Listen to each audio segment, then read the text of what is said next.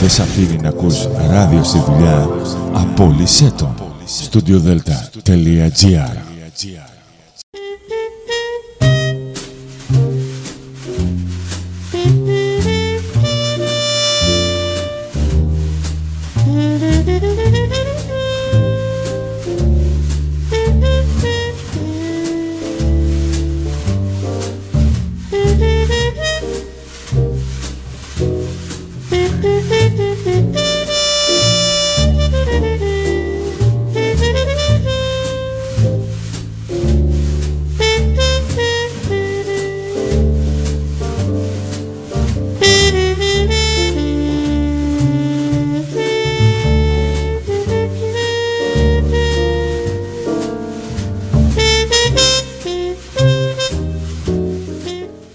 σας κυρίες και κύριοι.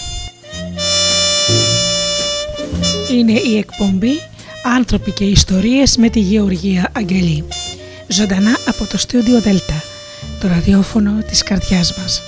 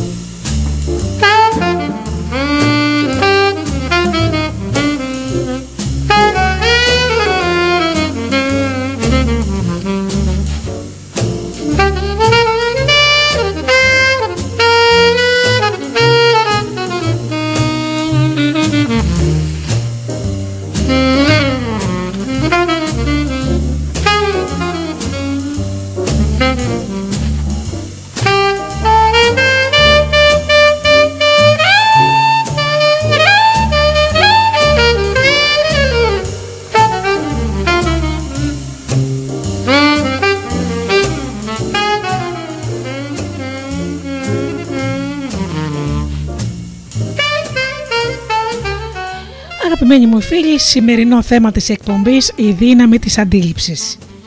Πρώτα όμως να σας καλωσορίσω όλους εσάς που πληκτρολογείτε www.studiodelta.gr και βρίσκεστε εδώ μαζί μας στη σελίδα του σταθμού.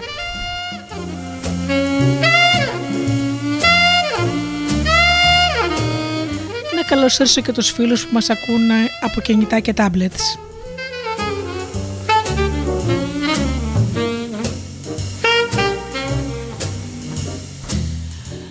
Καλωσορίζω και τους φίλους που μας ακούν από τις διάφορες μουσικές συχνότητες στις οποίες φιλοξενούμαστε όπως είναι το Live 24.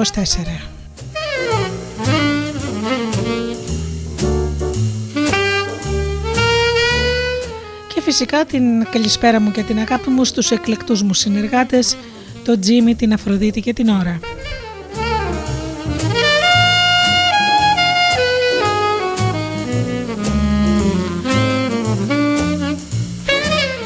Ξεκινάμε με τραγουδάκι φίλοι μου και πίσω πάλι εδώ με το θέμα μας.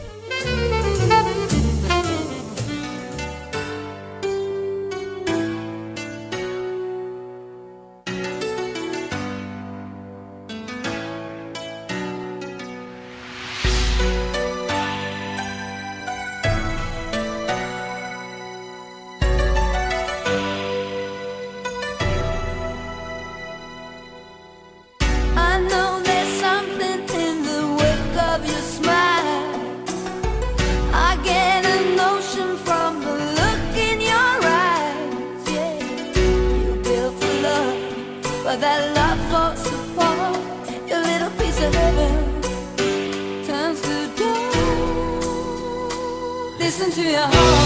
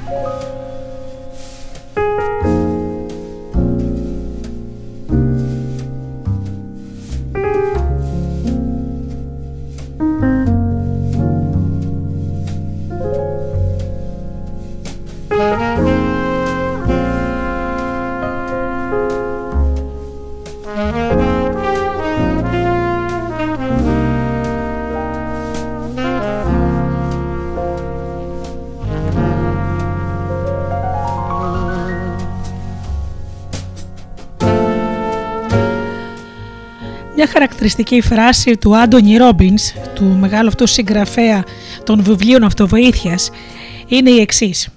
Τίποτα δεν έχει καμία δύναμη πάνω μου εκτός από αυτή που έχω εγώ μέσα από τις συνειδητές μου σκέψεις επιλέγω να του δώσω.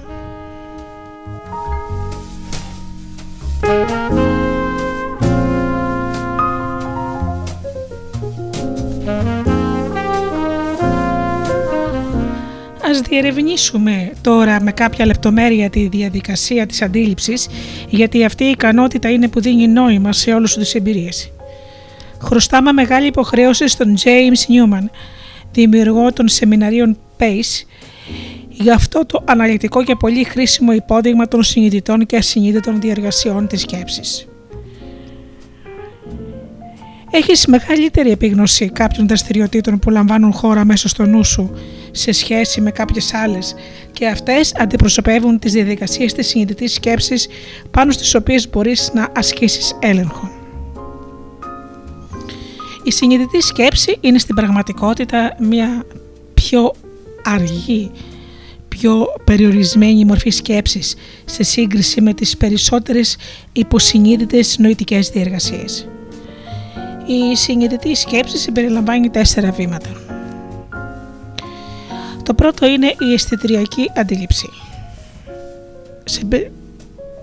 Το δεύτερο είναι η συσχέτιση. Το τρίτο η αξιολόγηση και το τέταρτο η απόφαση. Όλες αυτές οι διεργασίες λαμβάνουν χώρα σε κλάσματα δευτερολέπτου.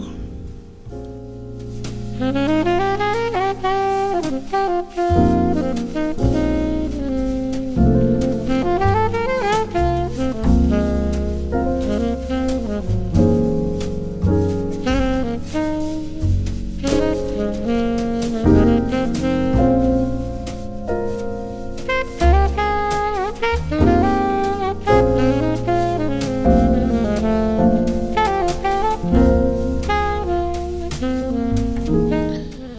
αισθητηριακή αντίληψη αποτελεί κλάσμα όλων των δεδομένων που εισάγεις στο νου σου και των οποίων έχεις επίγνωση.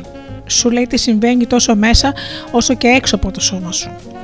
Μέσα από τα αισθητήρια της όρασης, της ακοής, της όσφρησης, της γεύσης και της αφής επιλέγεις κάποια από αυτά που συμβαίνουν στο εξωτερικό σου περιβάλλον. Υπάρχει μία πληθώρα άλλων αισθητηρίων μέσα στο σώμα σου, τα οποία σου παρέχουν πληροφορίες σχετικά με εσωτερικές καταστάσεις, όπως ο πόνος, η θερμοκρασία, η πείνα, η δίψα κλπ.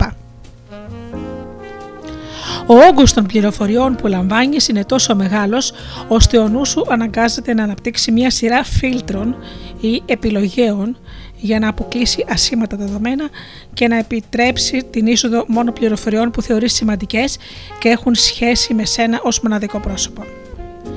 Για παράδειγμα, έχεις επίγνωση των δαχτύλων του αριστερού ποδιού σου αν κάποιος σε πατήσει.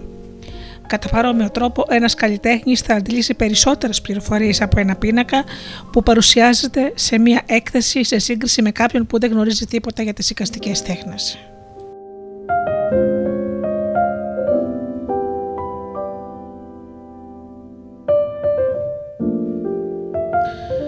Ο τρόπος που αντιλαμβάνεσαι τον κόσμο και ο τρόπος που αντιδράσεις σε αυτόν είναι σχετικοί. Αναπτύσσεις τους δικούς σου μηχανισμούς αποκλεισμού με βάση τη σχετική σημασία που αποδίδεις στα διάφορα ερεθίσματα τα οποία είναι συμβατά με τις συσσωρευμένες αξίες και το σύστημα πεπιθήσεων που διαθέτεις. Για παράδειγμα, στο βαθμό που σε έχει απορροφήσει τούτη τη στιγμή το άκουσμα αυτής της εκπομπής, δεν θα αντιληφθείς αμέτρητα άλλα πράγματα που συμβαίνουν γύρω σου. Ίσως περνάει κάποιο αυτοκίνητο από κάτω με δυνατή μουσική, η τηλεόραση παίζει, ο γείτονας ε, μπορεί να μιλάει στο μπαλκόνι στο κινητό του ή να περνάει κάποιο αεροπλάνο. Μέσα από τις διεργασίες της επιλεκτικής αντίληψης μπορείς να αγνοήσεις όλα αυτά τα συμπτωματικά γεγονότα και αντίθετα να οδηγήσεις την πλήρη προσοχή σου σε αυτό που έχεις αποφασίσει ότι είναι πιο σημαντικό για σένα αυτή τη στιγμή.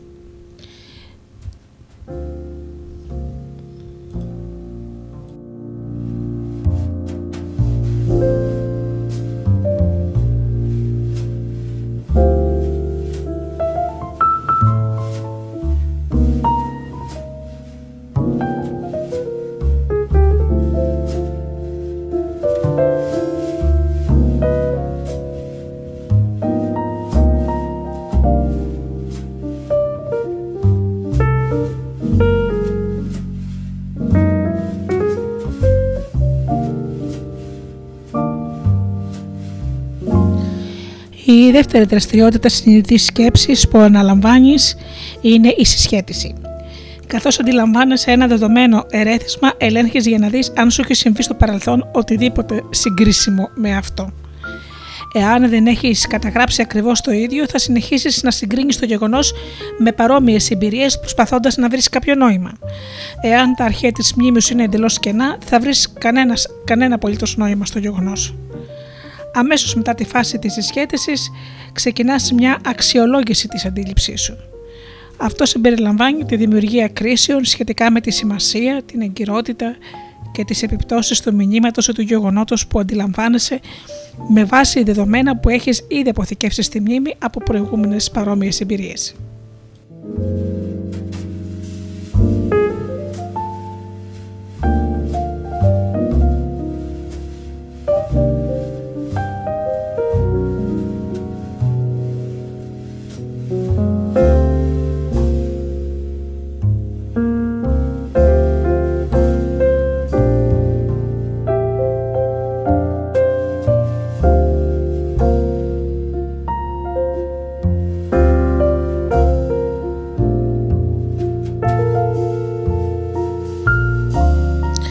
Τελική δραστηριότητα της συνειδητής σκέψης είναι η απόφαση. Είναι το αποτέλεσμα ή η δράση που ακολουθεί την προηγούμενη σειρά των τριών βημάτων, δηλαδή την αισθητριακή αντίληψη, τη συσχέτιση και την αξιολόγηση και αποτελεί τη βάση της εκκίνησης μιας ειδικότερης συμπεριφορικής αντίδρασης με βάση αυτό που γίνεται αντιληπτό και προσφέρεται μιας για σύγκριση στη μνήμη αποφασίζεις να αντιδράσεις με κάποιο τρόπο. Μπορείς να μην κάνεις τίποτα, να περιμένεις για περισσότερες πληροφορίες, να αρχίσεις να δράσεις με προσοχή ή να κάνεις ένα άλμα μέσα στη δράση. Η αντίδρασή σου όταν κάποιος φωνάζει φωτιά είναι σίγουρα διαφορετική από την αντίδρασή σου σε αυτόν που σου ψιθυρίζει απαλά είναι ώρα να ξυπνήσεις. Είναι σημαντικό να παρατηρήσεις από αυτή τη σειρά των συνειδητών νοητικών διεργασιών ότι η συμπεριφορά σου δεν αποτελεί απλά συνάρτηση αυτού που συμβαίνει τούτη τη στιγμή. Καταρχήν εξαρτάται ειδικότερα από πολλά πράγματα. Πρώτον, το ιδιαίτερο ερέθισμα του οποίου επιτρέπει στην εισαγωγή στην συνειδητότητά σου. Δεύτερον, τα ειδικότερα δεδομένα τα οποία συλλέγεις στο παρελθόν και με τα οποία τα συγκρίνεις. Εάν μια παρόμοια εμπειρία του παρελθόντος είχε αποτέλεσμα μια ειδικότερη απόφαση, θα αντιδράσει σε αυτή την περίπτωση κατά κάποιο παρόμοιο τρόπο και σε περίπτωση που όλοι οι άλλοι παράγοντες είναι ίδιοι. Οι προηγούμενες ερμηνείες σου, αποφάσεις και δράσεις του παρελθόντος αποτελούν τους κύριους καθοριστικούς παράγοντες της σημερινής συμπεριφοράς σου. Παρατηρήσαμε ότι το σύνολο των δεδομένων που έχει συγκεντρώσει από το παρελθόν και το οποίο συμπεριλαμβάνει όλα όσα σου συνέβησαν ποτέ αναφέρεται ως προσωπικό σύστημα πεπιθήσεων η πραγματικότητά σου ή η αλήθεια όπως τη γνωρίζεις, την κατανοείς και την αποδέχεσαι. Εξυπηρετεί σαν πλαίσιο αναφοράς καθώς συνεχίζεις να βιώνεις νέα πράγματα και την προσωπεύει το συνολικό προγραμματισμό στον οποίο έχει υποβληθεί ο νους σου μέχρι τώρα εκούσια ή ακούσια. Το επόμενο σημαντικό στοιχείο που πρέπει να λάβεις υπόψη σου είναι το να συνειδητοποιήσεις ότι το σύστημα πεπιθήσεώς σου είναι σχεδόν πάντα ατελές και επομένως αναξιόπιστο. Όλοι έχουμε κάποια άγνοια με την έννοια ότι κανείς δεν μπορεί να ελπίσει να γνωρίζει τα πάντα για όλα ή ακόμα και για ένα θέμα, χωρίς να έχει σημασία αν είναι κάτι τόσο μικρό όσο το άτομο ή τόσο μεγάλο όσο το σύμπαν. Όπως είπε κάποτε αστειευόμενος ο Τόμας Έντισον, δεν γνωρίζουμε ούτε ένα εκατομμυριοστό του ενός του 1% για το, για το οτιδήποτε.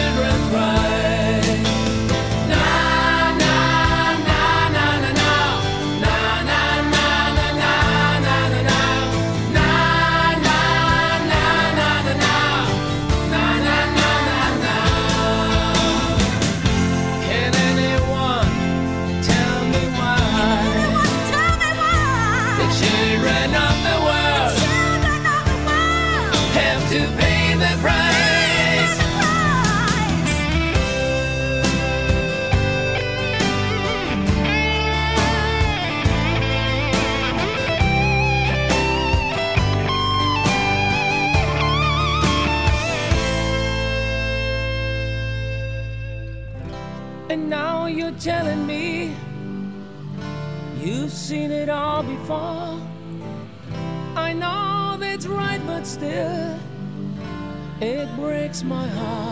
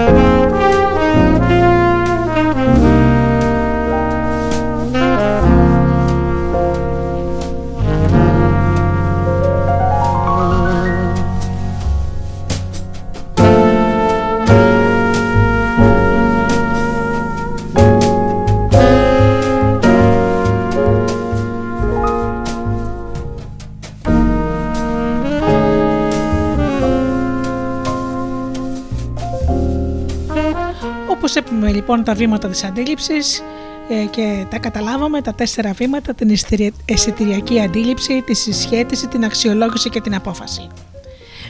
Επομένως είναι φυσικό να υπάρχουν μεγάλες παραμορφώσεις στη διεργασία της αντίληψης. Μέσα από την επιλεκτική αντίληψη σπάνια αντιλαμβάνεσαι την πραγματικότητα έτσι όπως είναι πραγματικά.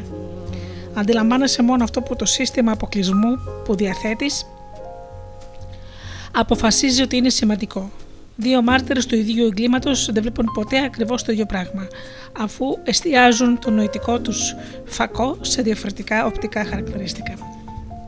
Κάθε μάρτυρας κατόπιν συσχετίζει και αξιολογεί κάθε χαρακτηριστικό κάτω από το φως του προσωπικού του συστήματος πεπιθήσεων, που ποτέ δεν είναι το ίδιο ανάμεσα σε δύο ανθρώπους. Δεν πρέπει λοιπόν να σας προκαλεί έκπληξη το γεγονός ότι οι ατομικές ερμηνείες και συμπεράσματα για αυτό που πραγματικά συνέβη είναι συνήθως διαφορετικά. Επομένως, πρέπει να αποδεχτείς το γεγονός ότι το σύστημα των πεπιθήσεων που διαθέτεις σήμερα είναι γενικά αναξιόπιστο, έτσι όπως βασίζεται σε λανθασμένες πληροφορίες.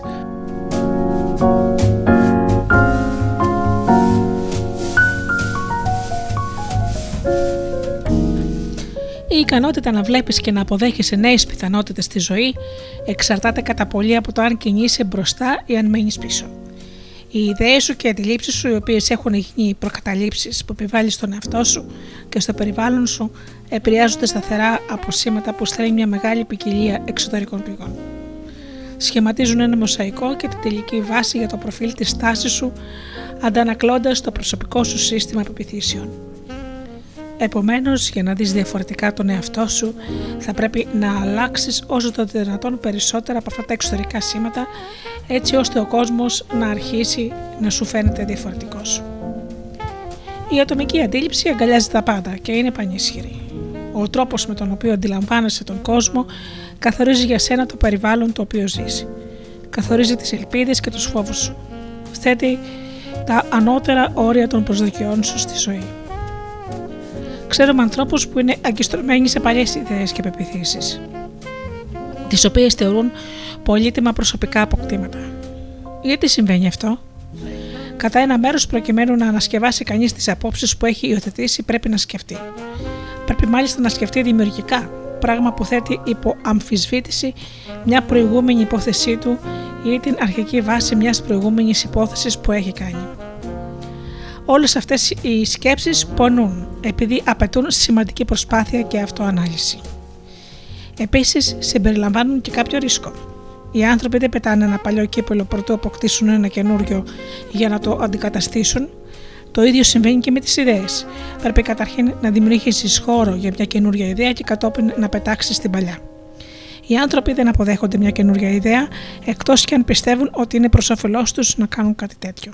Με άλλα λόγια, μια καινούργια ιδέα ή υπεποίθηση θα πρέπει να του ταιριάζει και να νιώθουν καλύτερα σε σχέση με μια παλιότερη. Δυστυχώς, οι άνθρωποι που δεν επαναξετάζουν το παρελθόν τους είναι καταδικασμένοι να το επαναλάβουν. Είναι σαν να προσπαθείς να, αντικα... να αντισταθείς στο νερό ή να κάνεις σημειωτών καθώς ο κόσμος σε προσπερνά. Οι μόνοι άνθρωποι που μπορούν να αλλάξουν το νου τους είναι αυτοί που τον χρησιμοποιούν. Η διεργασία της αισθητηριακής αντίληψης είναι ακόμα πιο πολύπλοκη από αυτό που προτείνει η σύντομη εξήγηση που δώσαμε. Επίσης, η φυσική ικανότητα να αντιλαμβάνεται κανείς ορθά διαφέρει σημαντικά από άτομο σε άτομο. Λάβε υπόψη αυτή τη λεπτομερή περιγραφή από το βιβλίο The Art of Thinking για να δεις πώς βλέπεις σωματικά τον κόσμο σου. Λέει λοιπόν αυτό το απόσπασμα. Το ανθρώπινο μάτι είναι ένας εξαιρετικά πολύπλοκος μηχανισμός. Αποτελείται από κύτταρα, ραβδία, χωριστικές νευρικές συνδέσεις, υγρά και ένα απίστευτο αριθμό κινούμενων μερών. Το ανθρώπινο μάτι είναι ικανό να αντιληφθεί αρκετά εκατομμύρια διαφορετικών αποχρώσεων των χρωμάτων όταν λειτουργεί σωστά. Η ακτίνα διάκρισης των χρωμάτων ανάμεσα σε διαφορετικά ζευγάρια ματιών είναι τεράστια. Μερικοί άνθρωποι βλέπουν μικρή ή καμιά χρωματική ποικιλία.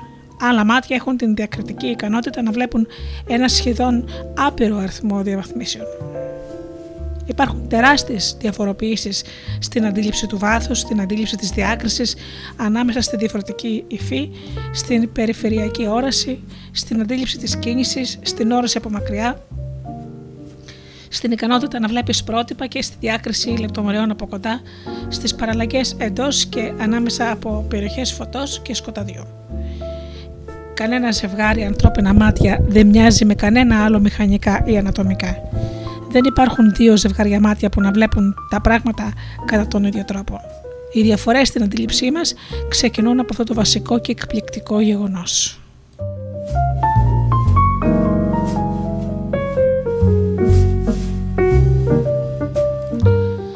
Έτσι, πριν ακόμα αρχίσουν να συντελούνται οι διεργασίες της συνειδητής σκέψης που μόλις συζητήσαμε, αντιμετωπίζουμε αυτό το γεγονός το σημαντικό στη ζωή μας. Ο κόσμος είναι ένας διαφορετικός τόπος για κάθε ζευγάρι μάτια. Είναι επίσης ένας διαφορετικός τόπος για κάθε ζευγάρι αυτιά, για κάθε μύτη και για όλα τα άλλα όργανα αίσθησης. Το πεπρωμένο σου είναι να μείνεις για πάντα παραπληροφορημένος σχετικά με τις πολλές πλευρές του κόσμου σου. Αποδέχεσαι τώρα πολλά πράγματα που δεν είναι αληθινά, όπως η ιδέα ότι είσαι ακίνητος και παρόλα αυτά όμως καταφέρνεις να ζεις τη ζωή σου και να λειτουργείς αρκετά καλά ενάντια σε αυτή την αναπηρία. Μερικοί άνθρωποι δεν θέλουν να ζουν με όλη αυτή την παραπληροφόρηση. Αναζητούν ενεργητικά ευκαιρίες για να διορθώσουν τις λανθασμένες πεπιθήσεις τους. Ερευνούν για νέες πληροφορίες προκειμένου να ανανεώσουν το νοητικό μοντέλο της πραγματικότητας που διαθέτουν. Κατόπιν αποφασίζουν τι θέλουν να γίνουν. Κατά αυτόν τον τρόπο οι άνθρωποι αυτοί εξοπλίζουν τον εαυτό τους με ένα πιο ρεαλιστικό και ισχυρό σύνολο πεπιθήσεων και μπορούν κατά αυτόν τον τρόπο να προχωρήσουν μπροστά.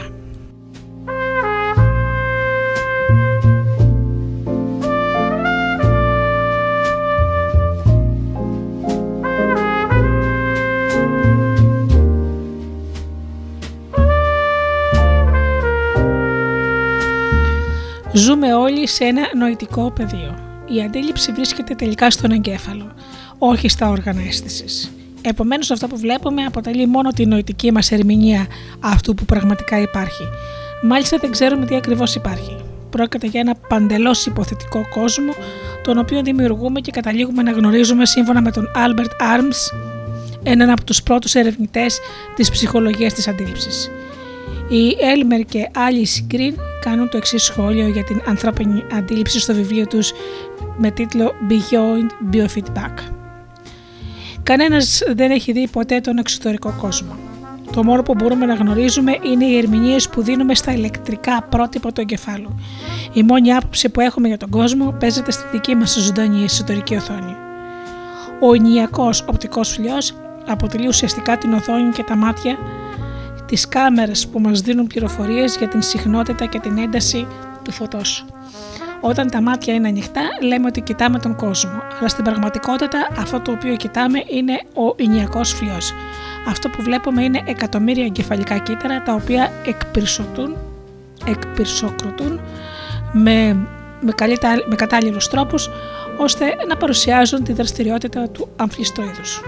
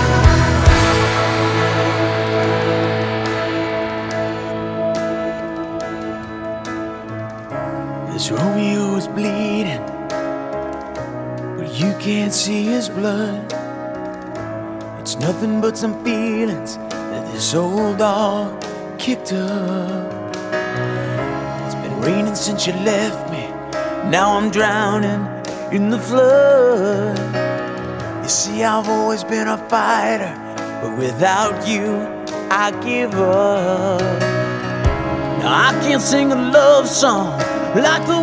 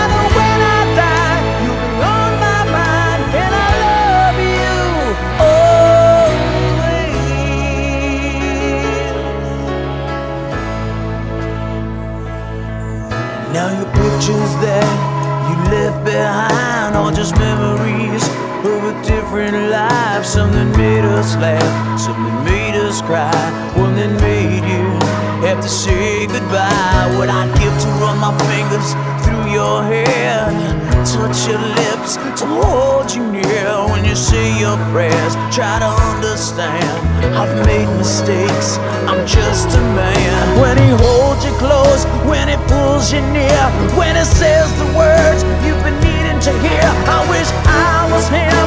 Put those words of mine to say.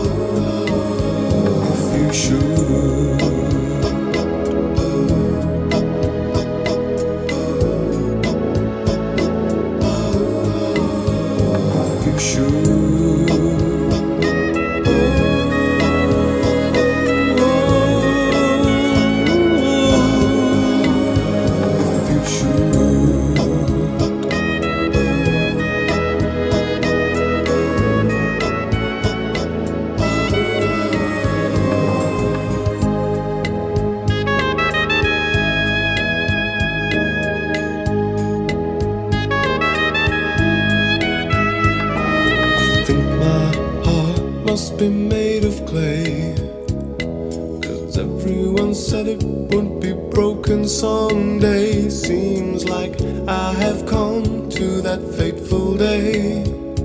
So I sit on the floor with my head in my hand.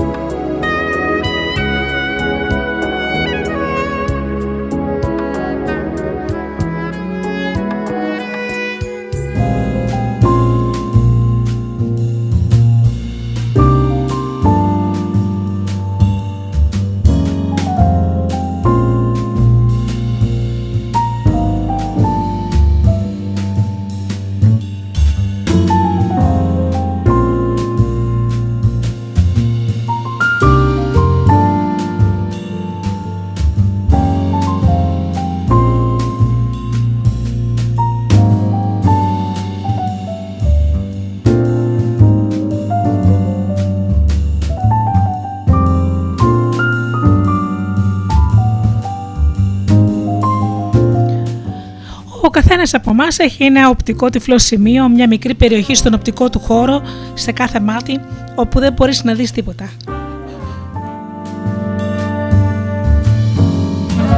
Σε μία γωνία 15 περίπου μοιρών προς το εξωτερικό του σημείο εστίασης του κάθε ματιού βρίσκεται η γωνία στην οποία το οπτικό νεύρο που πηγαίνει στον, εγκεφ- στον εγκέφαλο συγκλίνει με τα αισθητηριακά νευρικά κύτταρα μέσα στο μάτι. Το σημείο αυτό στον αμφιστροειδή δεν έχει κυταρικούς υποδοχής και οποιαδήποτε οπτική εικόνα πέφτει σε αυτό το σημείο χάνεται. Οι περισσότεροι άνθρωποι δεν παρατηρούν ποτέ αυτή την έλλειψη, επειδή τα μάτια τους κινούνται τόσο γρήγορα, ώστε επιτρέπουν την βραχύχρονη οπτική μνήμη του εγκεφάλου να γεμίζει κενά.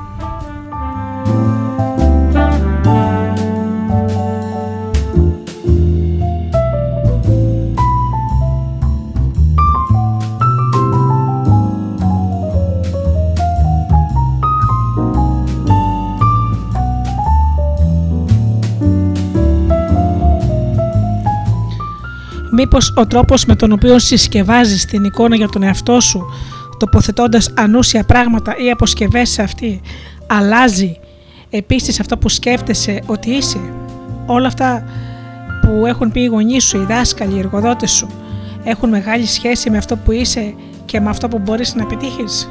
Όχι. Και βέβαια όχι. Πολλά από αυτά είναι άσχετα και πρέπει απλά να τα αποκλείσεις. Όταν αποκλείεις τα μη απαραίτητα βέλη από το παρελθόν σου, θα ανακαλύψεις ότι αυτό που απομένει είναι ο πραγματικός σου εαυτός. Πρόκειται για μια πιο ρεαλιστική αντίληψη του εαυτού σου, την οποία μπορείς να μελετήσεις και να αξιολογήσεις με βάση τα δικά του χαρακτηριστικά.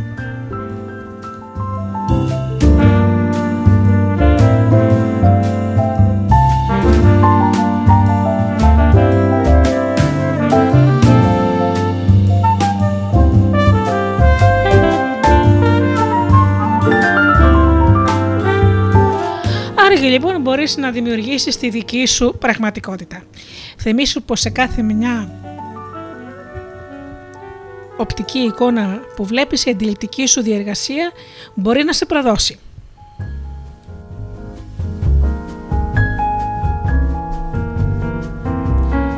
Επομένως, αφού δεν ξέρεις πώς είναι αληθινά τα πράγματα, δεν είναι φρόνιμο εκ μέρους σου να παρουσιάζεις τα πράγματα αυτά κατά τρόπο που να σου δίνει τη δύναμη να προχωράς τη ζωή σου με περισσότερη αυτοπεποίθηση, περισσότερη ενέργεια και περισσότερη αποφασιστικότητα.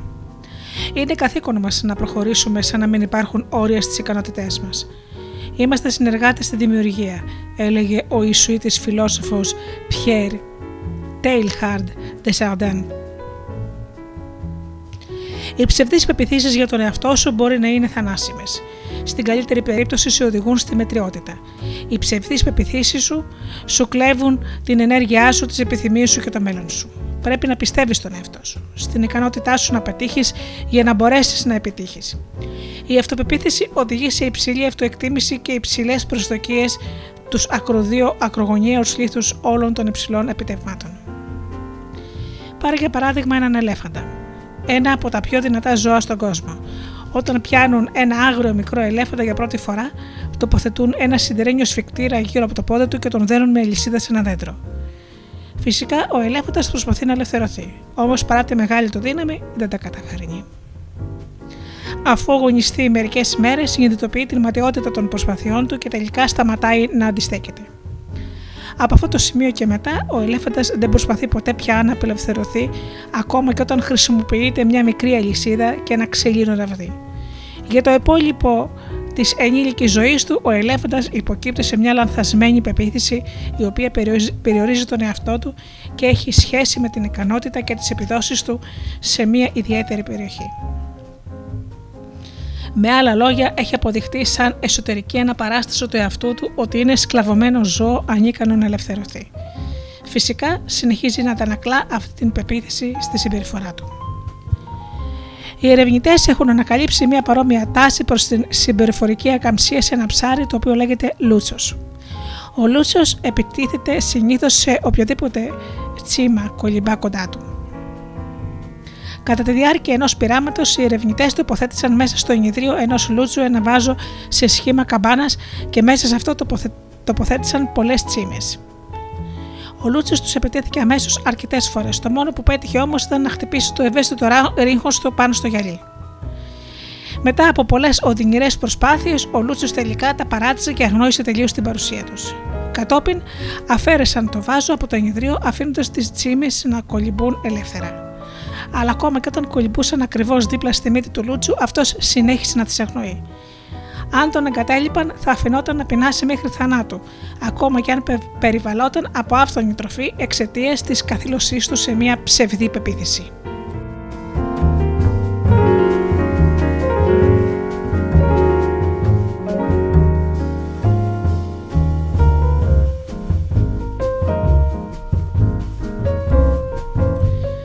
Σκέψου λοιπόν πόσες καθυλώσεις σε κρατούν πίσω. Ποιες είναι αυτές; Ποια πραγματικότητα για τον εαυτό σου θα υποθέσεις; Υπάρχουν κάποια, υπάρχει κάποια φανταστική αλυσίδα δεμένη γύρω από το πόδι σου ή ένα αόρατο γυάλινο βάζο που σε χωρίζει από τον τελικό στόχο της ζωής σου; Ποια αυθονία βρίσκεται ακριβώς μπροστά στη μύτη σου και παρόλα αυτά συνεχίζεις να την αγνοείς;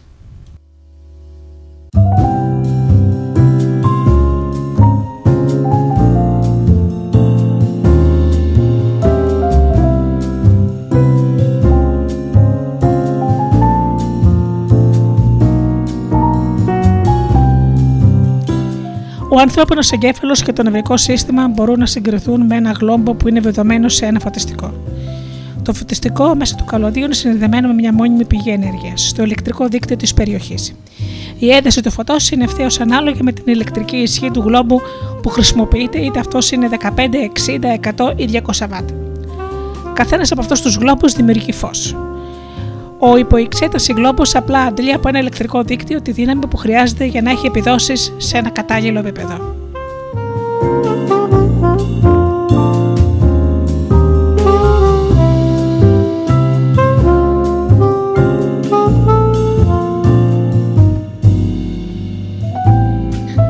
Πόση δύναμη αντλείται από την προσωπική σου πηγή δύναμης, έχεις στερεώσει ένα γλόμπο των 15 βατ στο σύστημα επιτυχίας σου ή ένα των 200 βατ.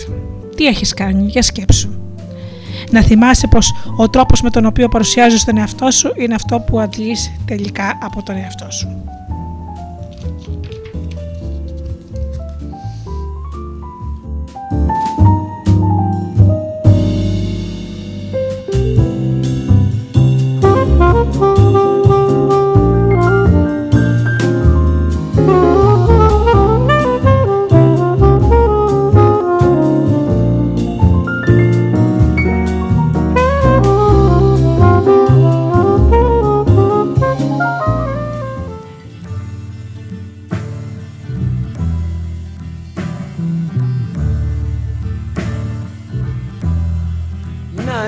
White satin, never reaching the end. Letters I've written, never meaning to send. Beauty I'd always missed with these eyes before just what I can't say anymore, cause I love you.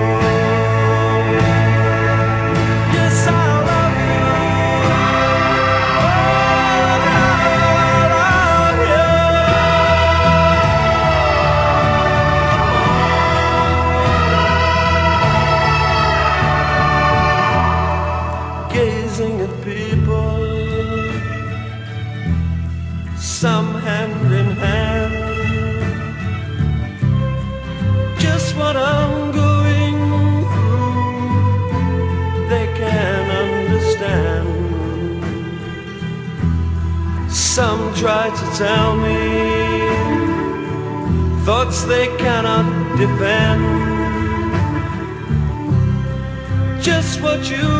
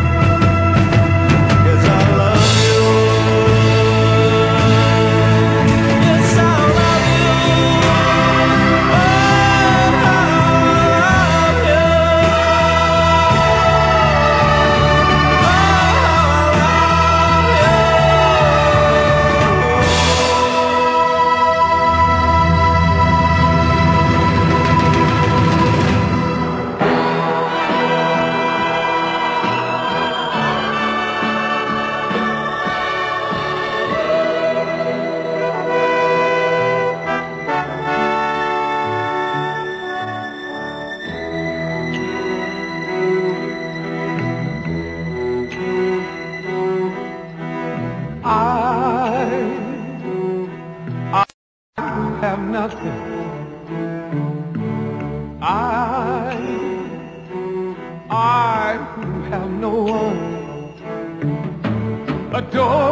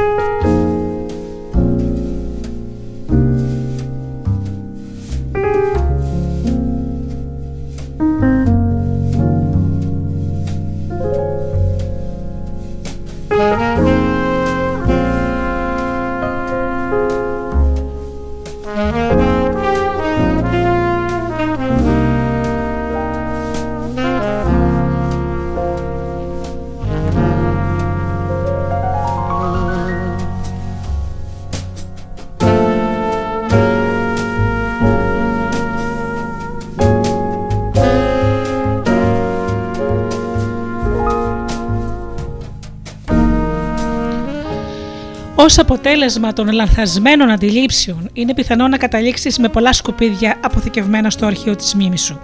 Τίνηση λοιπόν κατόπιν να τα ανακυκλώνεις στην αρχική τους μορφή. Ας εξετάσουμε τώρα ένα παράδειγμα επιλεκτικής αντίληψης.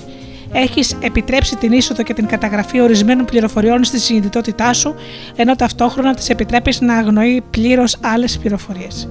Οι ειδικοί μας λένε πως κοιτάς το ρολόι σου περίπου 100 φορές την ημέρα. Αν υποθέσουμε ότι το έχεις τουλάχιστον ένα χρόνο, αυτό σημαίνει ότι έχεις κοιτάξει το ρολόι σου 36.500 φορές.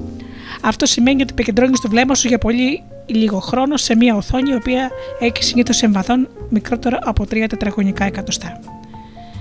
Να τώρα ένα τεστ που σου δείχνει πώς λειτουργεί η επιλεκτική αντίληψη. Σε παρακαλώ, μην κοιτάξεις το ρολόι σου, καθώς προσπαθείς να σκεφτείς τις απαντήσεις στις επόμενες ερωτήσεις. Η πιθανότητα ότι το ρολόι σου δεν είναι ψηφιακό.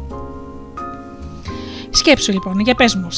Έχει κανονικούς ή ρωμαϊκούς αριθμούς, γραμμές ή τελείες για να δείχνουν την ώρα. Παρουσιάζονται και οι 12 αριθμοί κατά τον ίδιο τρόπο ή χρησιμοποιούνται διαφορετικά σύμβολα για να δείχνουν το 3, το 6, το 9 και το 12. Τι χρώμα έχει το φόντο; Αφιέρωσε ένα λεπτό για να σκεφτείς τις απαντήσεις. Έλεγξε τώρα το ρολόι σου πολύ προσεκτικά για να δεις σε ποιες ερωτήσεις απάντησες σωστά. Οι περισσότεροι άνθρωποι δεν επιτυγχάνουν να απαντήσουν σωστά και στις τρεις ερωτήσεις. Δεν είναι εκπληκτικό πως επικεντρώνεσαι σε ορισμένα κομμάτια των πληροφοριών, ενώ όταν κάνεις κάτι τέτοιο αποκλείεις ταυτόχρονα το 90% των πληροφοριών που σου προσφέρονται;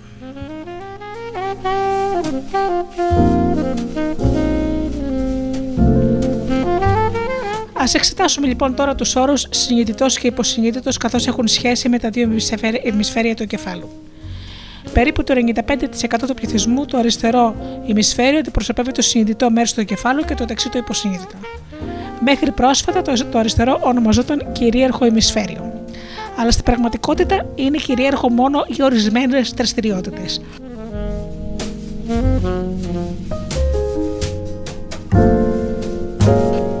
Το αριστερό ημισφαίριο του εγκεφάλου είναι συνήθως το λογικό αναλυτικό μέρος που ελέγχει τις φυσικές δεξιότητες όπως την ανάγνωση, τη γραφή, τη μνήμη και πολλά άλλα.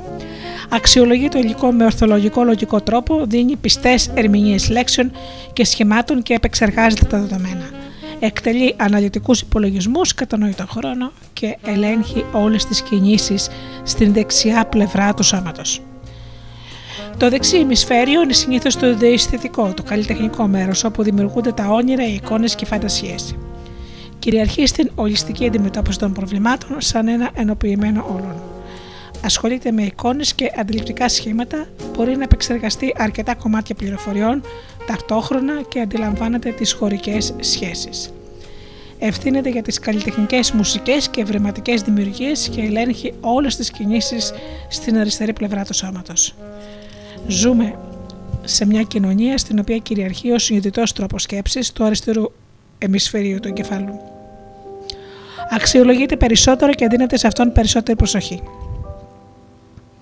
Ο μαθητής, ο οποίος προσθέτει και αφαιρεί σωστά, θυμάται ονόματα και λειτουργεί με λογικό και οργανωμένο τρόπο, απολαμβάνει τη μεγαλύτερη αναγνώριση. Το άτομο το οποίο ονειροπολεί στην τάξη και έχει αναπτυγμένη τη φαντασία θεωρείται λιγότερο ευφυές και παραγωγικό και επομένως παίρνει συνήθως μικρότερους βαθμούς.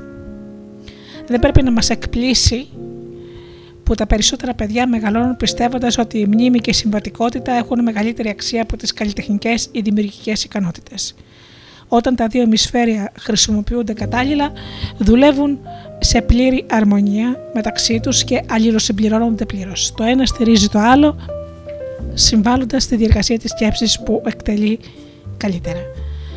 Για παράδειγμα, ο συγγραφέας ενός μυθιστορήματος θα αντλήσει από το δεξί ημισφαίριο για τις φανταστικές καταστάσεις και τις δημιουργικές εμπνεύσεις σχετικά με το θέμα και τους χαρακτήρες. Αλλά το αριστερό πρέπει να βρει τις σωστές λέξεις και φράσεις για να περιγράψει αυτό που θέλει.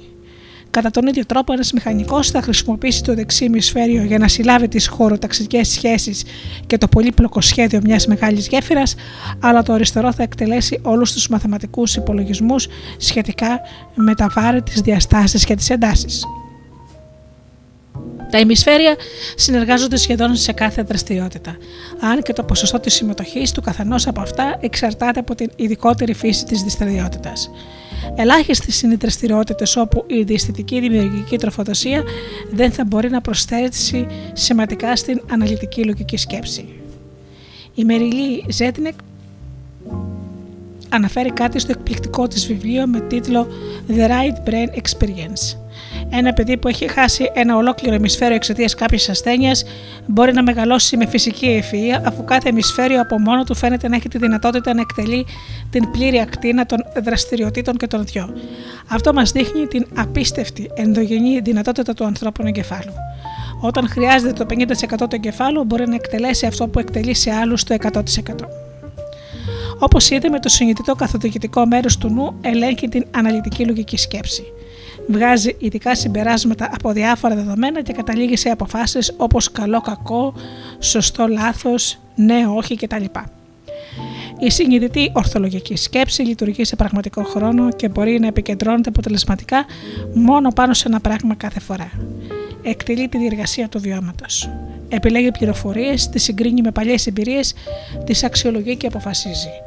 Επίσης, επιλέγει σκοπούς και θέτει στο επισυνείδητο προβλήματα προς λύση.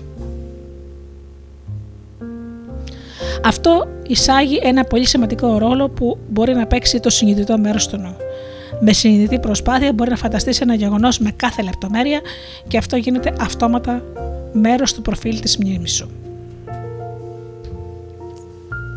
Οι πραγματικές καθημερινές εμπειρίες δεν μπορούν πάντα να σου προσφέρουν αυτό που έχεις περισσότερο ανάγκη, το βίωμα της επιτυχίας. Μπορείς πιο εύκολα να βιώσεις την επιτυχία με τη φαντασία σου χρησιμοποιώντας τεχνικά βιώματα. Οι επιστημονικέ μελέτες δείχνουν ότι ο εγκέφαλός σου δεν μπορεί να διαφο- να διαφοροποιήσει ανάμεσα στην πραγματική εμπειρία της αληθινής ζωής και μια τεχνητή εμπειρία ή εμπειρία προσωμείωσης που φαντάζεσαι ζωντανά με κάθε λεπτομέρεια. Και με τους δύο τρόπους εισάγεις νέα δεδομένα στην τράπεζα της μνήμης σου. Είναι σαν να τρέχεις ένα ομοίωμα προγράμματος και ο υπολογιστής σου να το δέχεται σαν πραγματικό δεδομένο. Η δημιουργική φαντασία είναι κυρίως ένα εργαλείο αναπλασίωσης που χρειάζεται να το χρησιμοποιήσεις για να προχωρήσεις στη ζωή σου. Σκέψου το πείραμα που αναφέρεται στο επιστημονικό περιοδικό Research Quarterly, το οποίο μελέτησε τις επιπτώσεις της νοητικής φαντασίωσης στη βελτίωση αποτελεσμάτων για τις, αποτυχη... για τις αποτυχημένες ελεύθερες βολές του μπάσκετ. Διέρεσαν μία τάξη μαθητών του γυμνασίου σε τρεις ομάδες ελέγχου.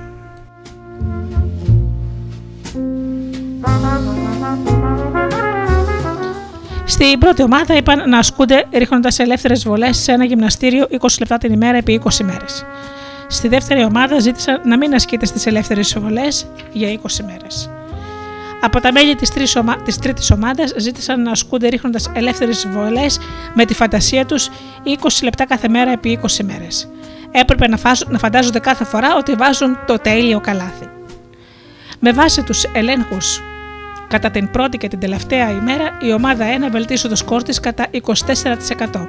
Η ομάδα 2 δεν παρουσίασε καμία βελτίωση και η 3 που έκανε την νοητική βολή βελτίωσε τα αποτελέσματά της κατά 23%.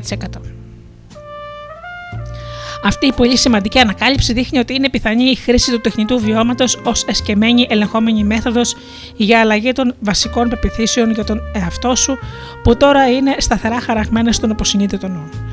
Αργότερα θα δεις πως αυτό το εργαλείο μπορεί να βελτιώσει ριζικά τις επιδόσεις σε οποιαδήποτε δραστηριότητα χωρίς να έχει σημασία εάν πρόκειται για τη δημόσια ομιλία, την ανάπτυξη διαπροσωπικών δεξιοτήτων ή τις επιδόσεις σου στο τέννις. Για τη βελτίωση της συγκέντρωσης και των επιδόσεών σου, για τη, για τη βελτίωση της συγκέντρωσης και των επιδόσεών τους, οι αθλητές, οι αστροναύτες και οι άνθρωποι των υψηλών επιτευγμάτων σε όλους τους χώρους εκτελούν νοητικά το αντικείμενό τους πριν από το γεγονός, χωρίς να έχει σημασία αν ο στόχος είναι να πετύχει κανείς ένα καλάθι ή να προσεδαφιστεί με ασφάλεια στη σελήνη.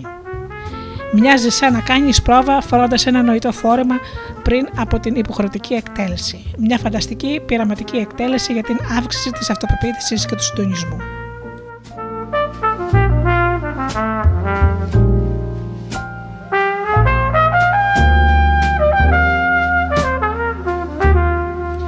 Οι μελέτες δείχνουν ότι υπάρχει άμεση ψυχολογική σχέση ανάμεσα στο τεχνικό βίωμα, στο τεχνητό βίωμα και την πραγματική εκτέλεση.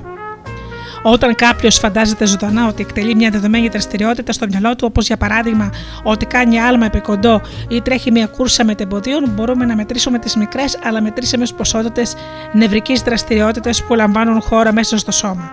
Με άλλα λόγια, μέσα από την ζωντανή φαντασίωση ενός ειδικού γεγονότος δημιουργούνται τα ίδια νευρολογικά αποτυπώματα που θα δημιουργούσε ένα αληθινό γεγονός.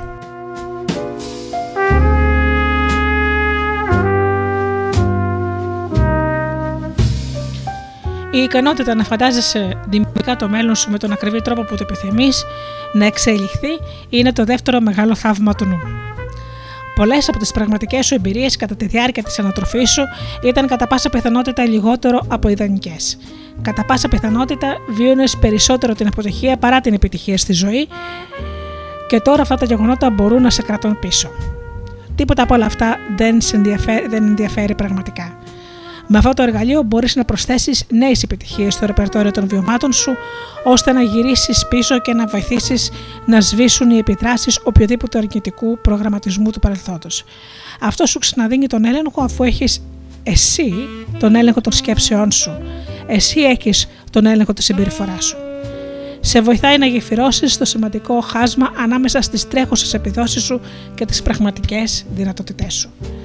Ο Αμερικανός φυσιοδίφης φιλόσοφος και συγγραφέας Henry David Thoreau περιέγραψε το φαινόμενο αυτό με τον δικό του τρόπο. Εάν κάποιος προχωρήσει με αυτοπεποίθηση προς την κατεύθυνση του ονείρου του και προσπαθήσει να ζήσει τη ζωή του που φαντάζεται, θα συναντήσει μια απροσδόκητη για τη συνηθισμένη ζωή επιτυχία.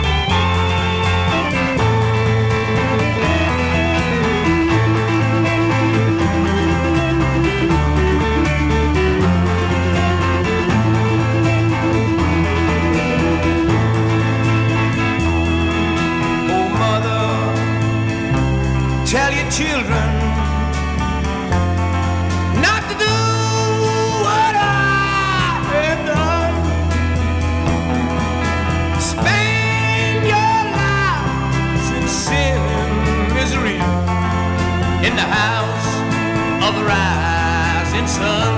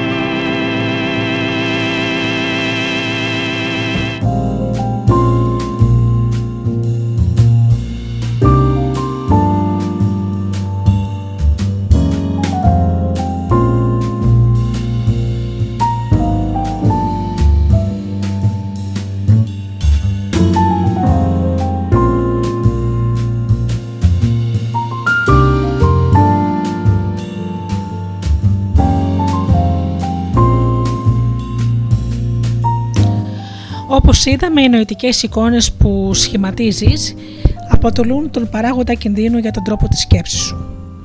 Για τον λόγο αυτό υπάρχει μια μεγάλη ποσότητα ανανεωμένου ενδιαφέροντος σε αυτή την ειδική δραστηριότητα και οι τελευταίες έρευνες μας βοηθούν να κατανοήσουμε καλύτερα πώς εκτελεί αυτή τη δραστηριότητα ο εγκέφαλός μας. Στο βιβλίο Human Abilities, ο Στέφεν Κόσχιν περιγράφει αρκετά ενδιαφέροντα πειράματα που δείχνουν ότι πρώτον, η διεργασία του οραματισμού του σχηματισμού αφηρημένων νοητικών εικόνων με τη φαντασία σου και η διεργασία της οπτικής αντίληψης ενός πραγματικού γεγονότος αποτελούν επακριβώς όμοια γεγονότα μέσα στον εγκέφαλο. Με άλλα λόγια, η εικόνα ενός αντικειμένου που σχηματίζεται νοητικά δημιουργεί τις ίδιες αναπαραστάσεις στον εγκέφαλό μας όπως και η πραγματική σωματική αντίληψη του ίδιου αντικειμένου. Επιπρόσθετα, η έρευνα, η έρευνα δείχνει ότι οι εικόνες παράγουν τις ίδιες αναλογιακές συναισθηματικές επιπτώσεις, όπως και τα αισθητηριακά ερεθίσματα. Για παράδειγμα, όταν φαντάζεσαι μια λυπηρή ή ευτυχισμένη εμπειρία, σου προκαλεί την ίδια, τα ίδια συναισθήματα που θα προκαλούσε η πραγματική εμπειρία. Αυτό γίνεται προφανές όταν συνειδητοποιείς πως αντιδράς συναισθηματικά σε κινηματογραφικές ταινίες. Ε, Όπως παραδείγματος χάρη, είναι μία που μπορώ να φανταστώ είναι η ιστορία μιας αγάπης. Ακόμα και όταν γνωρίζω ότι το θέμα είναι καθαρά μυθοστερωματικό και οι ηθοποιοί εκτελούν απλά τους ρόλους τους, ε, οι οποίοι τους έχουν δώσει, εσύ παρόλα αυτά συγκινείσαι με το τέλος της ιστορίας. Δεύτερον, τα αντικείμενα που αντιπροσωπεύονται από νοητικές εικόνες λειτουργούν σαν να έχουν υλική μορφή και ένα μακρινό σχήμα στο χώρο. Και μπορούμε να τα κοιτάξουμε, να τα χειριστούμε, να τα αγγίξουμε κατά παρόμοιο τρόπο όπως και τα πραγματικά αντικείμενα. Τρίτον, η νοητική οθόνη στον εγκέφαλό σου μπορεί κατά κάποιο τρόπο να μιμηθεί τις ιδιότητες του τρισδιάστατου χώρου. Είναι λες και τα εγκεφαλικά κύτταρα συνεργάζονται για να σχηματίσουν μια σειρά κατά τον ίδιο τρόπο που εργάζεται ο ηλεκτρονικός υπολογιστής, αν και τα κύτταρα που αποτελούν τα γειτονικά μέρη της νοητικής εικόνας βρίσκονται φυσικά τοποθετημένα σε διάφορα μέρη του εγκεφάλου. Τέταρτον, η νοητική οθόνη σου μοιάζει πολύ με την οθόνη της τηλεόρασης και με την έννοια ότι έχει σταθερές φυσικές διαστάσεις και μια ψηφιακή υφή η οποία καθιστά πιο δύσκολο το να δεις τις μικρές λεπτομέρειες μιας δεδομένης εικόνας σε σύγκριση με άλλες μεγαλύτερες. Η φαντασίωση μπορεί ε, πέμπτον, η φαντασίωση μπορεί μέχρι ενός σημείου να υποκαταστήσει αποτελεσματικά την πραγματική φυσική δραστηριότητα προκειμένου να μάθει κανείς μια νέα κινητική δεξιότητα. Αρκετά πράγματα, αρκετά πειράματα σε διάφορα τμήματα έχουν δείξει ότι η φαντασίωση με θέμα μια ορισμένη άσκηση είναι πιο παραγωγική από την έλλειψη οποιασδήποτε νοητική άσκησης, αν και δεν μπορεί, δεν μπορεί ποτέ να είναι τόσο παραγωγική όσο η καθορισμένη δραστηριότητα. Αυτή δεν μπορεί να έχει όλες τις λεπτομέρειες που έχει η εμπειρία μιας πραγματικής άσκησης αυτής της δραστηριότητας.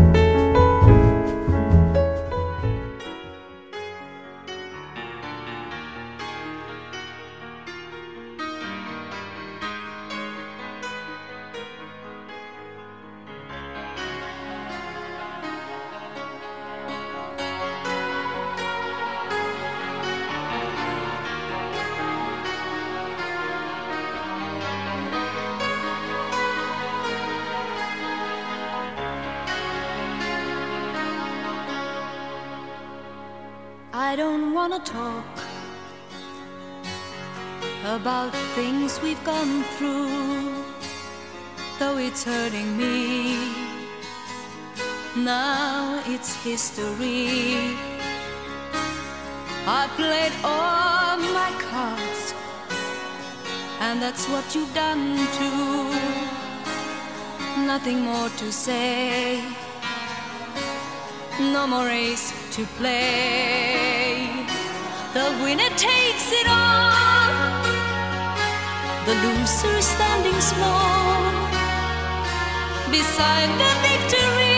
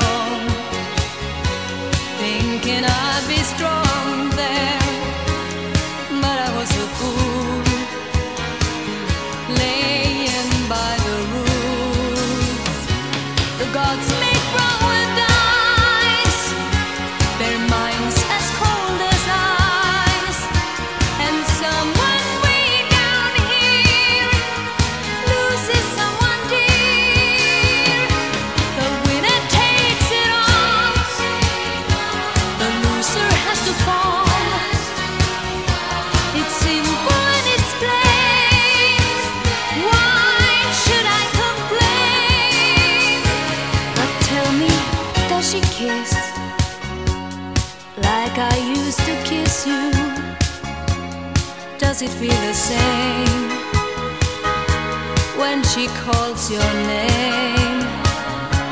Somewhere deep inside, you must know I miss you. But what can I say? Rules must be obeyed.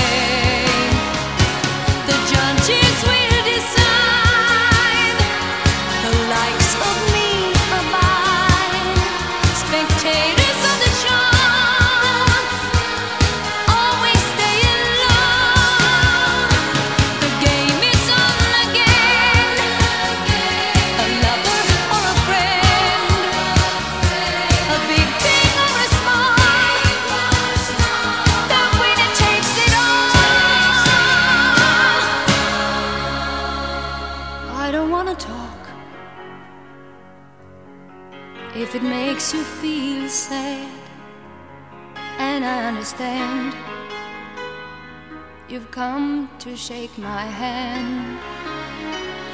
I apologize if it makes you feel bad seeing me so tense. No self confidence, but you see, the winner takes it.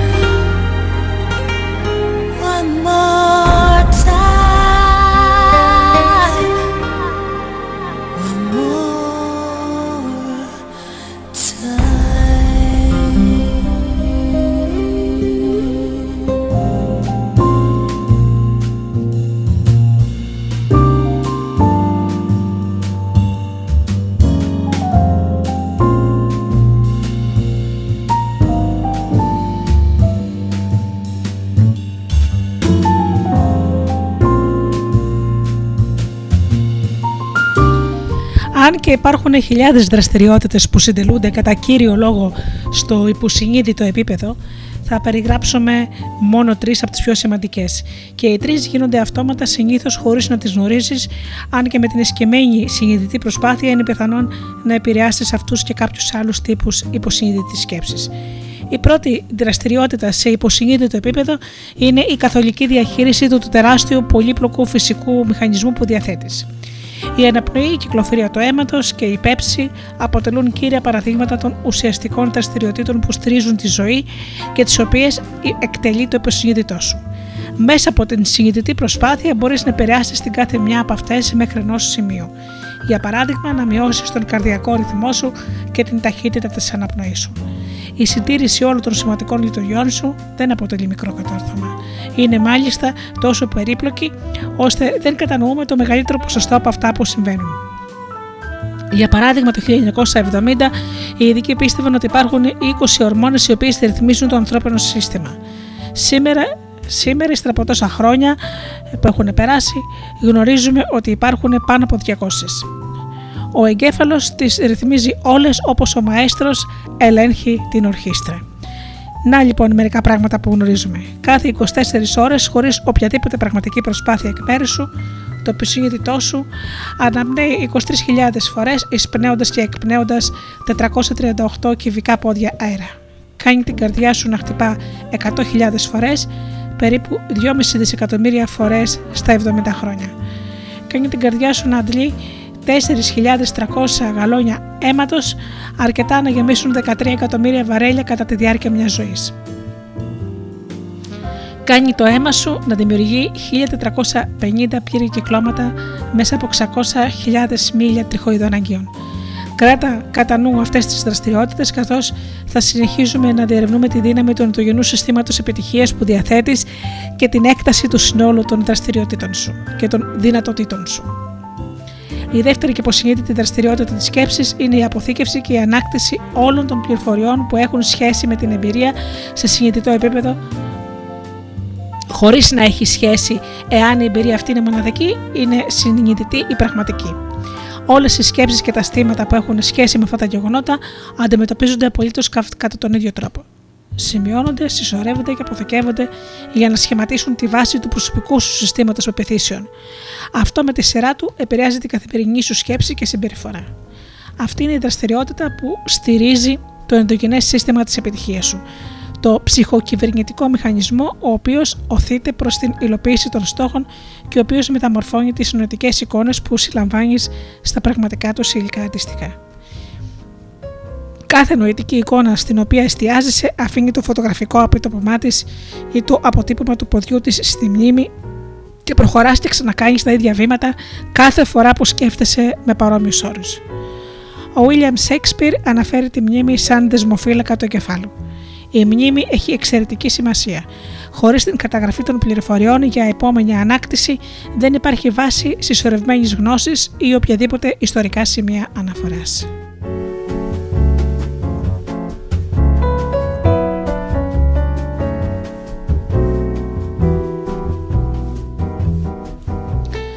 Τι γνωρίζουμε σχετικά για τις διεργασίες καταγραφής πληροφοριών στα νοητικά μας αρχεία; Γνωρίζουμε ότι δεν υπάρχει κάποια μεμονωμένη ενότητα που να μπορεί να ονομαστεί μνήμη, ενώ τα ονόματα, τα γεγονότα και οι εικόνες αποθηκεύονται στις ίδιες περιοχές του κεφάλου μας, οι αναμνήσεις του τρόπου με τον οποίο κάνουμε πράγματα αποθηκεύονται σε άλλα τμήματα. Σε αντίδραση στις πληροφορίες που κατά μεγάλο μέρος έρχονται από αισθητήρια όργανα, τα νευρικά κύτταρα στον εγκέφαλο αναπτύσσουν κλάδους που ονομάζονται αξονικοί κύλινδροι των νευρικών κυτάρων, οι οποίοι συνδέονται ο ένας με τον άλλον για να περνούν ηλεκτρικά και χημικά μηνύματα. Για παράδειγμα, το οπτικό νεύρο στο μάτι αποτελεί προέκταση του εγκεφάλου. Οι κλάδοι αυτοί σχηματίζουν ένα τεράστιο πρότυπο συνδέσεων που είναι διαφορετικές για κάθε άτομο. Οι ερευνητές εξακολουθούν να χαρτογραφούν την ανατομία της μνήμης και να προσπαθούν να αναγνωρίσουν το σημείο όπου ο εγκέφαλος τη σχηματίζει και την αποθηκεύει. Οι δομές που συμμετέχουν συμπεριλαμβάνουν τον υπόκαμπο, μια δομή σε σχήμα S, βαθιά μέσα από τα δύο ημισφαίρια του εγκεφάλου, το φλοιό, το ρητιδωμένο κάλυμα του εγκεφάλου και τη θέση της ανώτερης σκέψης και την παραγκεφαλίδα στο πίσω μέρος του κρανίου, η οποία μοιάζει με κονοπίδι. Ο σχηματισμός των αναμνήσεων φέρνει κατά κάποιο τρόπο αλλαγές σε 100 περίπου δισεκατομμύρια νευρώνες στον εγκεφαλό μας, περισσότερα κύτταρα από τα αστέρια ενός γαλαξία. Αν και υπάρχουν πολλές θεωρίες για τον τρόπο που επιτυγχάνεται πραγματικά η καταγραφή πληροφοριών, φαίνεται ότι ένα ερέθισμα εισέρχεται στο φλοιό και κατόπιν βρίσκει το δρόμο για την περιοχή του υπόκαμπου, όπου ελέγχεται για το συναισθηματικό του περιεχόμενο. Τελικά εισέρχεται στα βάθη του εγκεφάλου, όπου μια χημική μεταμόρφωση μαζί με τη διαδρομή της πληροφορίας δημιουργεί ένα αποτύπωμα στη μνήμη. Ένα μνημονικό αποτύπωμα ή ίχνος αποτελεί μια αλυσίδα νευρικών κυτάρων συνδεδεμένο με συνάψεις, όπου τα νευρικά ερεθίσματα πηδούν από το ένα κύτταρο στο άλλο. Μια θεωρία υποστηρίζει ότι οι ίδιες συνάψεις αποτελούν τους σπόρους της μνήμης. Μια άλλη υποθέτει ότι ο εγκεφαλικός ιστό καταγράφει τα αισθητηριακά δεδομένα σαν ένα πρόγραμμα, σαν ένα ολόγραμμα, σαν τις τρισδιάστατες φωτογραφίες που παράγει οι ακτίνε λέιζερ.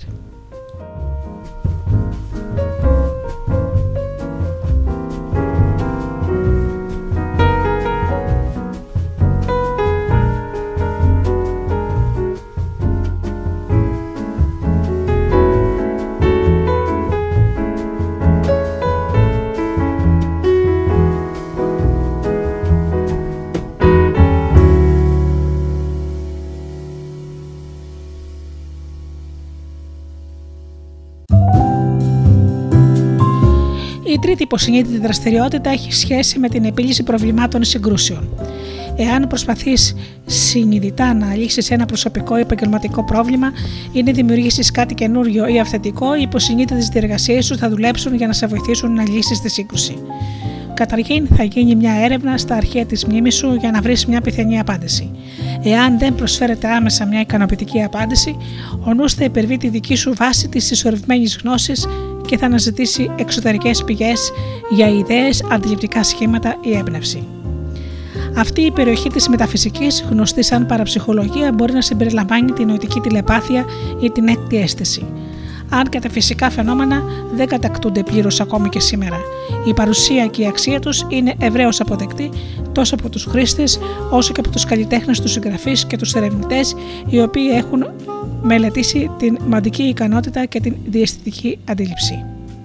Ο Έμερσον ισχυρίζεται ότι διάβαζε τα δοκίμια του με μεγάλο ενδιαφέρον και γοητευόταν από αυτά επειδή περιείχαν κατά τις αντιλήψεις που ήταν ξένες στον τρόπο της σκέψης του. Ακόμα και ο Μόντσαρντ, ο γνωστός αυστριακός συνθέτης, ισχυρο, ε, ο Μότσαρτ, ο γνωστός αυστριακός συνθέτης ισχυριζόταν ότι κάθε μεγάλο κομμάτι της μουσικής του ερχόταν σε μορφή πλήρους σύνθεσης και το μόνο που είχε να κάνει ήταν να το καταγράψει.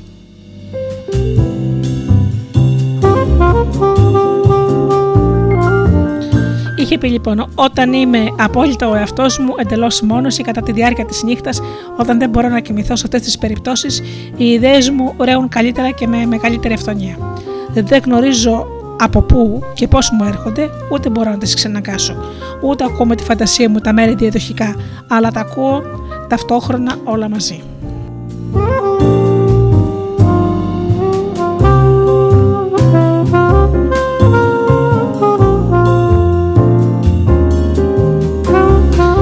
Έχεις πιθανόν παρόμοιες εμπειρίες κατά τη διάρκεια της δικής σου ζωής, όταν αφού αποτύχανε να βρει το χαμένο σύνδεσμο σε ένα ειδικότερο πρόβλημα που αντιμετώπιζες, η απάντηση απλά ξεπηδούσε μέσα στο μυαλό σου από τα πουθενά.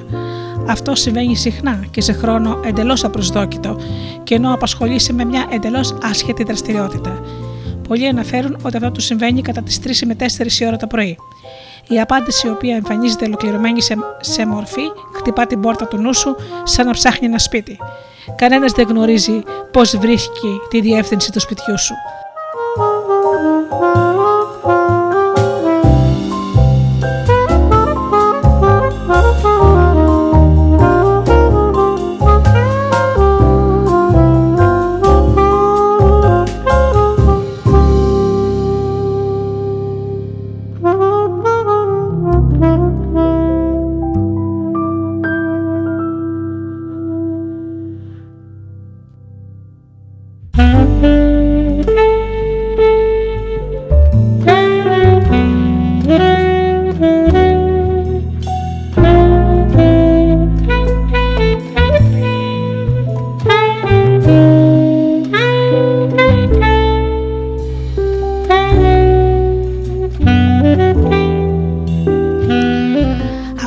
Ικανότητα πρόσβασης σε πληροφορίες από μία πηγή έξω από το συνειδητό σου εαυτό αποτελεί το τρίτο και μεγάλο θαύμα του νου.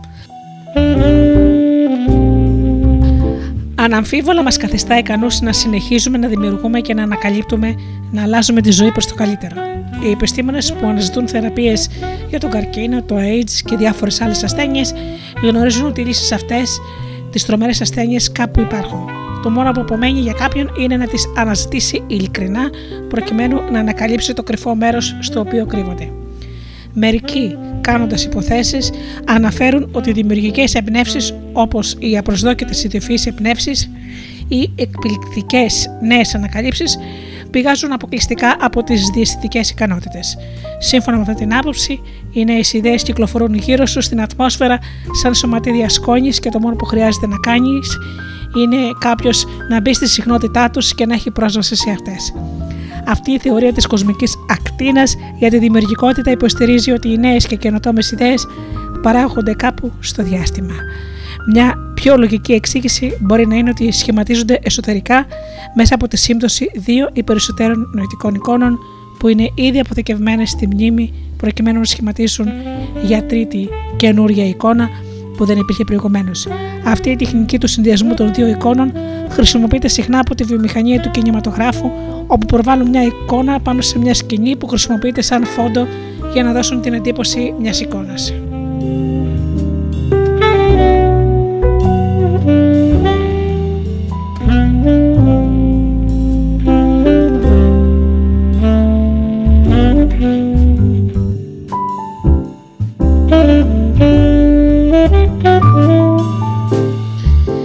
Έτσι είναι λοιπόν φίλοι μου. Ο τρόπος με τον οποίο μπορούμε να παράγουμε αυτές τις μοναδικές σκέψεις στο επισυνείδητό μας δεν είναι ούτε κατά προσέγγιση τόσο σημαντικός όσο το γεγονός ότι κάτι τέτοιο είναι εφικτό, έτσι όπως γίνεται κάθε φορά που προσπαθούμε να σκεφτούμε προς μια καινούργια κατεύθυνση ή για κάτι που δεν αναλογιστήκαμε ποτέ πιο πριν. Το κλειδί της αναζωογονητικής δημιουργικής σκέψης είναι να μάθουμε πώς να επιτρέπουμε στο νου μας να αφήνεται, επιτρέποντας έτσι στις δημιουργικές θέσεις και αντιλήψεις να αναδεθούν στο συνειδητό επίπεδο. Πρόκειται για τεχνική και σχετικά εύκολη δραστηριότητα και μπορεί κανείς να αναπτύξει αυτή την τεχνική με τακτική άσκηση και να τη χρησιμοποιήσει για ειδικούς σκοπούς και βεβαίως για την επιτυχία του.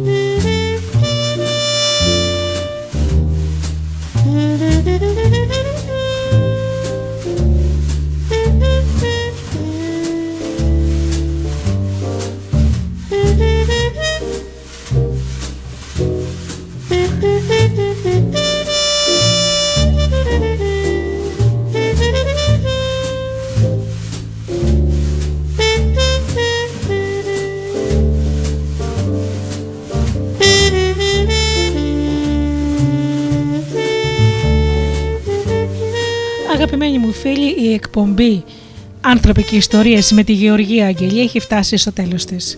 Σας ευχαριστώ μέσα από την καρδιά μου για αυτές τις δύο ώρες που ήμασταν μαζί εδώ στο στούντιο Δέλτα με Άνθρωποι και Ιστορίες. Ανανέωνα το ραντεβού μας για την επόμενη Παρασκευή στις 8 το βράδυ όπως πάντα. Μέχρι τότε σας εύχομαι από καρδιάς να περνάτε καλά, να είστε καλά και αγαπήστε τον άνθρωπο που βλέπετε κάθε μέρα στον καθρέφτη. Καλό σας βράδυ.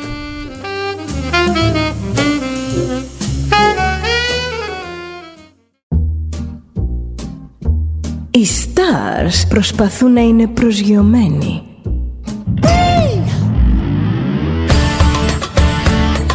Ένα star είναι συνέχεια στον αέρα. Συνέχεια στον αέρα. Στο Δέλτα ζεις μαζί του.